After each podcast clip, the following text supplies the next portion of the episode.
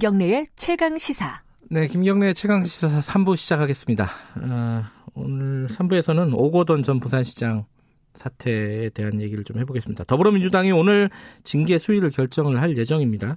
근데 이게 당원에 이 부산시 후보를 낼 수 있는 거냐 없는 거냐 어, 민주당이 이것도 좀 논란이 되고 있고요. 그리고 민주당 내 어떤 문화 이런 것들이 어, 문제의 어떤 근원이다 이렇게 지적하는 목소리도 있습니다. 어, 그래서 오늘 더불어민주당 내부를 좀 연결해 보겠습니다. 남인순 최고위원 연결해서 관련 얘기 좀 들어보도록 하겠습니다. 안녕하세요. 아, 네, 안녕하세요. 네. 어, 안희정 전 지사 성폭력 사건 그 이후로 네. 당이 뭔가 근본적인 대책을 마련하지 못했기 때문에 네. 이런 일이 또 발생한 거 아니냐 이런 네. 비판들이 있는 게 사실입니다. 네. 아, 남의원께서는 어떻게 보십니까? 예, 뭐 저도 그 어, 이번 사건과 관련해서는 네. 어, 굉장히 많은 책임감을 느끼고 있고요. 그래서 네. 특히 이제 그 피해자에 대해서도 정말 사과의 말씀을 다시 한번 드리고 네. 또 부산 시민이나 국민 여러분께도 좀 사과의 말씀을 다시 드립니다. 그래서 네. 분명히 달라졌어야 됐죠. 2018년 그런 사건이 있었기 때문에 그래서 네. 당시에도 제가 그 당내 젠더 폭력 대책위원회를 만들어서 그 6.13 지방선거 공직 후보 추천 과정에서의 그 성희롱이나 성폭력 범죄에 연루된 사람 같은 경우는 이제 무관용 네. 예, 원칙을 했고 공천 배제를 했습니다. 네. 했고 공직 후보자들에 대해서는 성폭력 예방 교육도 실시하고 뭐 그런 일들을 했는데 음. 어 그것이 왜 반복이 됐을까를 생각해 보면 공천에서는 배제를 했지만 네. 사실 이제 어 그 이후에 에, 그 당의 어떤 조직 문화 속에서 내지는 우리 그 당의 구성원들의 어떤 인식이나 이런 부분에 있어서 네. 어, 이 부분이 좀 그 성인지 감수성이라든가 이런 것들이 이렇게 내면화되고 일상화되지 못한 것이 아닌가. 그러니까 음. 이런 사건이 음, 벌어졌고요. 그리고 설사 이런 일이 있을 때 그것을 조직 안에서 이렇게 제어해낼 수 있는 이렇게 인적 구성이라고 해야 될까요? 그런 음. 부분에서 어떤 남성이 사실 뭐 대부분의 당색이라든지 이런 부분에 많이 배치가 돼 있거든요. 그래서 네. 그런 점들이 좀 근본적인 변화가 좀 부족한 것이 아니었나라고 생각을 합니다. 음, 그 조직 문화, 인적 구성 뭐 이런 말씀을 네. 해주셨는데 지금 네. 뭐 다른 당도 다 마찬가지지만은 민주당도 네. 어, 뭐 여, 성 할당 비율이라다 이런 것들을 제대로 잘 못 지키고 있는 건 사실이죠. 예, 이번에도 뭐 음. 저희가 음. 당원에 있는 여성을 30% 공천하겠다고 했지만 네. 어, 사실 을 지키지를 못했습니다. 이번에도 뭐 네. 뭐 여러 노력을 했지만 조금은 변화가 있었지만 그것이 아주 너무 어, 미세했기 때문에 네. 어, 그런 부분에 대해서도 어, 지키지 못했던 것은 분명히 어, 음. 어떤 조직에 있어서의 좀 이런 양성평등하게 공천 과정부터 반영하겠다라는 것이 실천이 안 된 것이죠. 예. 음. 네. 그럼 이걸 좀 아니 제도화 돼 있는데도 못 지키는 거잖아요. 이게 사실은. 그럼 그러니까 어떻게, 어떻게 해야 되는 거예요? 제도화는 예. 그 권고상으로 돼 있어서요. 아하. 당원에는 그러니까 선거법에는 여성은 30% 할당 할 수 있다 이렇게 되어 있고 네. 당원에는 하여야 한다고 되어 있습니다. 근데 당원을 안 지켜도 사실은 제재가 없는 거죠. 아하. 그래서 이제 저는 이제 이번에 저도 이제 이거를 최고위 과정에서 보면서 네. 선거법에서 이거를 강제 조항으로 다른 나라를 다 그렇게 합니다. 강제 조항이 있지 않으면 네. 각 당에 맡겨 갖고는 제대로 안 됩니다, 사실은. 음. 네, 예. 그래서 그 부분을 이번 21대 국회에서는 반드시 좀 고쳐야 되는 것이 아닌가라고 저는 생각을 하고 음. 있습니다. 네. 근데 어, 일부에서는 또 그렇게 듣고 계신 분들이 있을 것 같아요. 남, 남인순 위원장께 아, 위원께서 얘기를 하면은 그렇게 네. 얘기를 하면은 네. 아니 이게 한 사람이 네. 어, 범죄를 저지른 거지 이게 네. 뭐 제도적으로 여성 할당 비율 뭐 이런 거랑 도대체 무슨 문제가 연관이 있는 거냐 이거 너무 네. 어 뭐랄까 확대 해석하는 거 아니냐 이렇게 얘기하시는 분들이 분명히 있을 겁니다. 여기에 대해서는 뭐라고 말씀하시겠어요? 네, 뭐 그거는 제가 이제 이번에 그 네. 물론 이제 그 어, 이런 성인지 감수성이 뭐 여성들만 갖고 있는 건 아니죠. 그거는 네. 조직 문화에서 바뀌어야 되는데 네. 그것을 가장 선도적으로 재개해내는 어떤 그 성균형이라고 할까요? 이런 네. 부분들이 사실 돼야만이 성인지 감수성이 조직 안에서 유지가 됩니다. 음. 근데 이것이 숫자 자체가 이제 지금도 평균 이제 결국은 이번에 국회 전체를 보면은 이제 뭐 19%로 되긴 했지만 네. 20대 국회만 해도 여성 국회의원 비율이 17%였었거든요. 그래서 네. 사실 이렇게 30%가 돼야 어떤 조직 안에서도 그 목소리를 이렇게 대변할 수 있는 최소 음. 기준치라고 얘기를 합니다. 그러면 어떤 이런 문제가 불거지게 되면 네. 성희롱 성폭력 문제가 불거지면 이것이 주요 아젠다가 돼야 되잖아요. 당 네. 안에서. 네. 근데 그때만 되고 그다음에 없어집니다. 음.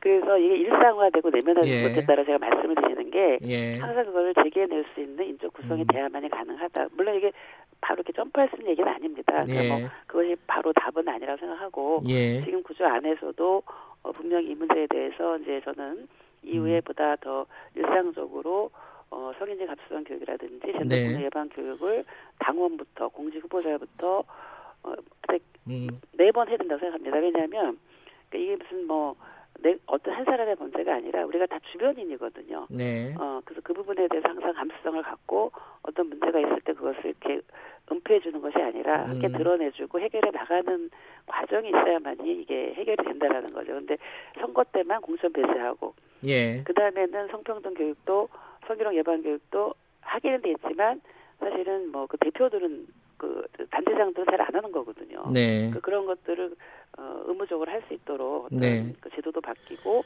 당내 교육 시스템도 좀 바뀌어야 된다고 생각합니다. 알겠습니다. 그 어, 오거돈 전 시장 관련된 구체적인 얘기를 좀 여쭤볼게요. 네네. 오늘 이제 징계 수위가 결정이 되는 거죠, 당에서?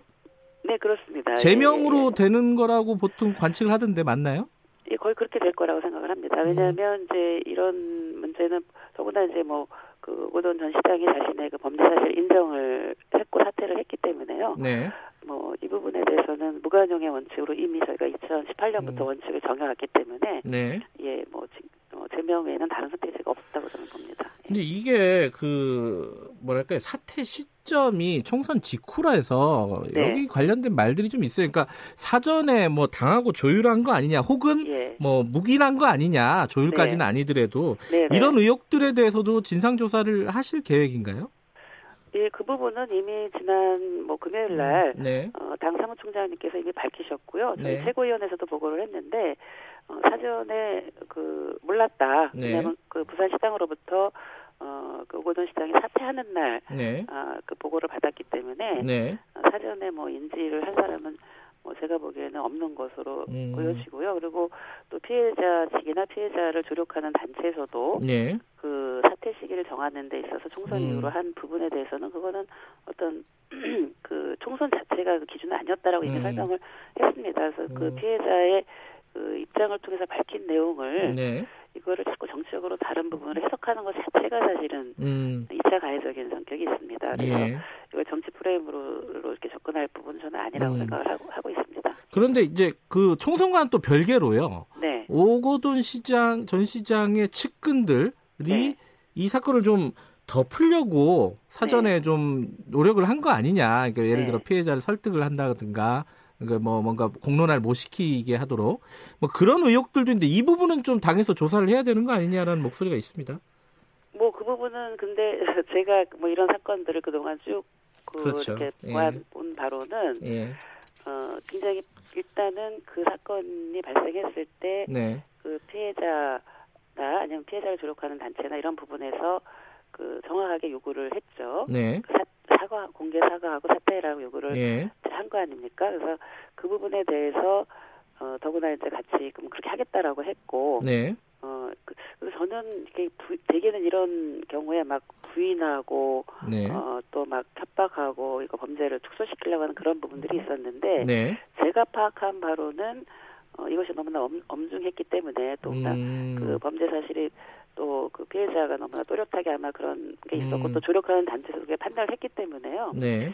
그래서 아마 그 어, 인정하고 바로 그 문제 사실 인정하고 사퇴를 한 음. 것이 아닌가 그래서 뭐 그것을 막 감추려고 하고 막 회유하려고 그런 시기적으로 보면은 제가 볼 때는 음. 그거는 좀 아니지 않았을까라는 음. 생각이 듭니다. 물론 뭐 네. 그거는 뭐 경찰서도 조사를 할 수는 있겠죠. 근데 그 예. 피해자가 지금 어 당사자가 좀뭐 어떤 이거를 고발하거나 네. 뭐 이렇게 아직 하진 않은 걸 알고 있거든요. 그래서 네.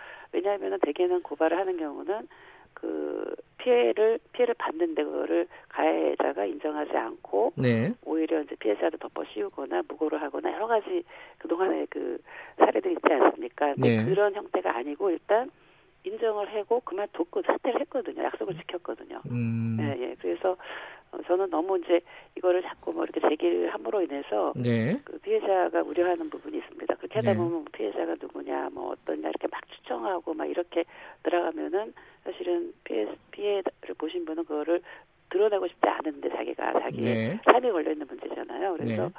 그런 부분을 너무 이렇게 제기하는 거가 아니라고 음. 분명히 얘기를 했거든요. 음. 총선 사퇴 시기와 상관없다 예. 이렇게 얘기했고 또 스스로 자기 본인이 판단해서 한 거다라고 하는 그 조력하는 단체랑 다 협의해서 한 거다라고 음. 얘기를 한 거라는 거죠. 알겠습니다. 그 부분은 네. 뭐 경찰에서 아마 이 사건된 네네. 실체적인 진실을 규명하는 과정에서 나올 수도 네, 있는 나올 얘기이기 때문에 예, 나올 수 예. 있는 얘기죠. 예. 예.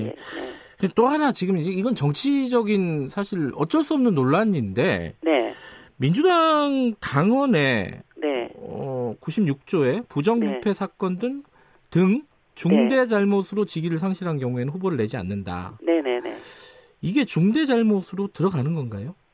뭐 저는 이것이 뭐 중대 잘못에 들어간다고 저는 봅니다. 네. 네 그렇게 보고 어, 제 일단 개인 의견이고요. 네. 이제 그걸 등이라고 되어 있기 때문에 네. 어, 이거는 이제 당에서 이후에 논의를 하고 해야 될 부분이긴 하지만 네. 그러니까 부정부패 사건은 분명히 들어가 있는 거고요. 네. 거기에 등에 이제 성범죄 같은 것이 포함되느냐라고 네. 하는 부분에 대해서는 또 논의를 해봐야 되지만 저는 제 의견은 뭐 중대 잘못에 들어가는 음. 음 범죄 유형이라고 생각을 하고 있고 네. 우리 사회가 그만큼 그 문제에 대해서는 국민들이 어, 이런 부분에서 굉장히 엄벌해야 된다라고 음. 하는 부분의 인식이 높아져 왔죠. 지금 네. 예 그래서 뭐 그런 부분이 있는데 지금 뭐 그거를 둘러싸고 어 지금 뭐그 재보궐 선거에 관한 얘기로 이 논점이 네. 글로 가는 것은 저는 음. 사실 이거는 어떻게 보면은 이런 지금 2차 가해가 없어야 되고 피해자의 네. 조속한 치유가 필요하고 네. 또 가해자는 뭐 어떤 거기에 응당한 어떤 처벌을 받아야 되는 이것이 사실은 성폭력 사건의 본질이거든요. 네. 근데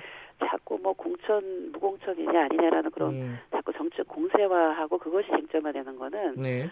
제가 그동안 이런 정치권과 얽힌 성폭력 사건을 보면 네. 그 본질은 없어집니다. 음. 그 정치적 공부만 났습니다. 이번에는 제발 그러지 않았으면 좋겠습니다. 그러니까 남인순 최고위원께서는 개인적으로는 중대 잘못에 포함되기 때문에 뭐 네. 그럼 그럼 당연히 당원에 따라서 공천이 안 되는 거잖아요. 근데 그걸 가지고 지금 어 쟁점화 시키면은 사건의 본질이 묻히게 된다. 네, 네. 어, 그 그러면 그 해석이나 이런 것들은 당에서 결정을 해야 될 상황인 거네요, 그죠? 그거는 뭐 이후에 지금 이제 내년이잖아요. 선거가 네. 내년 재보궐 선거인데, 네. 예, 뭐 그때 가서 뭐 얘기를 해야 되겠죠. 예, 음. 이거 뭐 논의를 하는 시간이 이제 올 거라 생각하는데, 네. 지금 그것을 주 쟁점으로 가져가는 음. 것은 적절치 않다고 음. 생각합니다. 개인적인 네. 의견만 밝히신 거고요. 네, 네. 최고위원께서는. 네. 예. 알겠고요. 그 이걸 하나 여쭤보고 마무리해야 될 것 같은데요. 지금 네. 20대 국회 5월달에 끝납니다. 그죠? 네네 그렇죠. N번방 재발 방지 3법이라고 보통 부르는 것도 네. 있지 않습니까? 이게 네네. 통과가 될 가능성이 얼마나 된다고 보세요? 어 저는 뭐그 뭐 그 전에도 이렇게 경험을 해봤자 5월 국회 때 네. 사회적으로 중요한 법안들이 처리되는 경우들이 어, 간혹 있습니다. 그래서 네. 저는 이 문제가 굉장히 사회적으로 어, 시급하다. 여야가 뭐 의견이 다르지 않았거든요. 이 부분은. 네. 그래서 네. 더구나 지금 저희가 또 그 저기 추경도 해야 되는 네. 그래서 그 상임위 가동을 하기로 어제 합의를 본 상황입니다. 네. 추경을 논의하기 위해서 그때 조금 이거를 관련 상임위원회에서 뭐 음. 뭐 법사위라든지 여가위라든지 뭐 안행이라든지 이런 관련 상임위들이 있거든요. 그런 네. 데서 이 부분을 조금 안건으로 달아서 5월 국회 때 좀 논의를 했으면 좋겠다. 5월에 음, 네. 어, 예, 그래서 20대 국회에서 어, 꼭 통과가 됐으면 좋겠다. 네. 저희 당은 그런 입장입니다. 민주당은 그렇고 미래통합당은 네. 좀 타진해 보셨나요?